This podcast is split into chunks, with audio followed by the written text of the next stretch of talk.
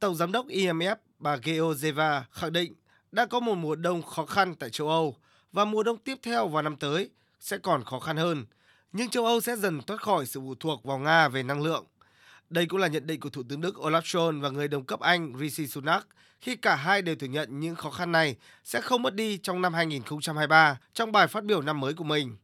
Người đứng đầu IMF cũng nhận định thêm, đối với hầu hết các nền kinh tế thế giới, năm 2023 sẽ là một năm khó khăn hơn cả những năm đã qua, bởi ba nền kinh tế lớn nhất thế giới là Mỹ, Liên minh châu Âu và Trung Quốc đều tăng trưởng chậm.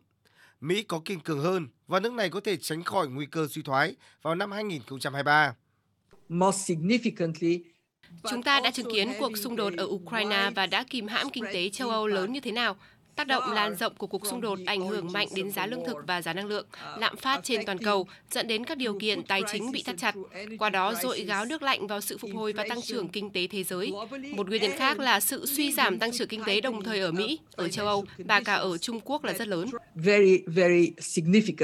Theo người đứng đầu IMF, lần đầu tiên sau 40 năm, tốc độ tăng trưởng của Trung Quốc trong năm 2022 có thể sẽ bằng hoặc thấp hơn tốc độ tăng trưởng toàn cầu. Bên cạnh đó, sự bùng phát các ca nhiễm COVID-19, theo như dự báo ở nước này trong những tháng tới, nhiều khả năng sẽ tác động nhiều hơn đến nền kinh tế Trung Quốc trong năm nay và khiến tốc độ tăng trưởng của khu vực cũng như thế giới chậm lại.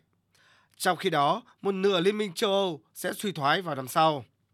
Theo bà Georgieva, triển vọng của các thị trường mới nổi thậm chí còn tồi tệ hơn vì mức nợ cao và đồng đô la Mỹ mạnh.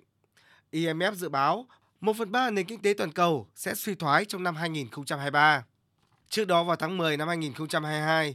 IMF đã hạ dự báo tăng trưởng kinh tế toàn cầu năm 2023 trong bối cảnh các nước chịu tác động từ cuộc xung đột Nga-Ukraine, giá năng lượng và thực phẩm tăng, lạm phát leo thang và lãi suất tăng mạnh.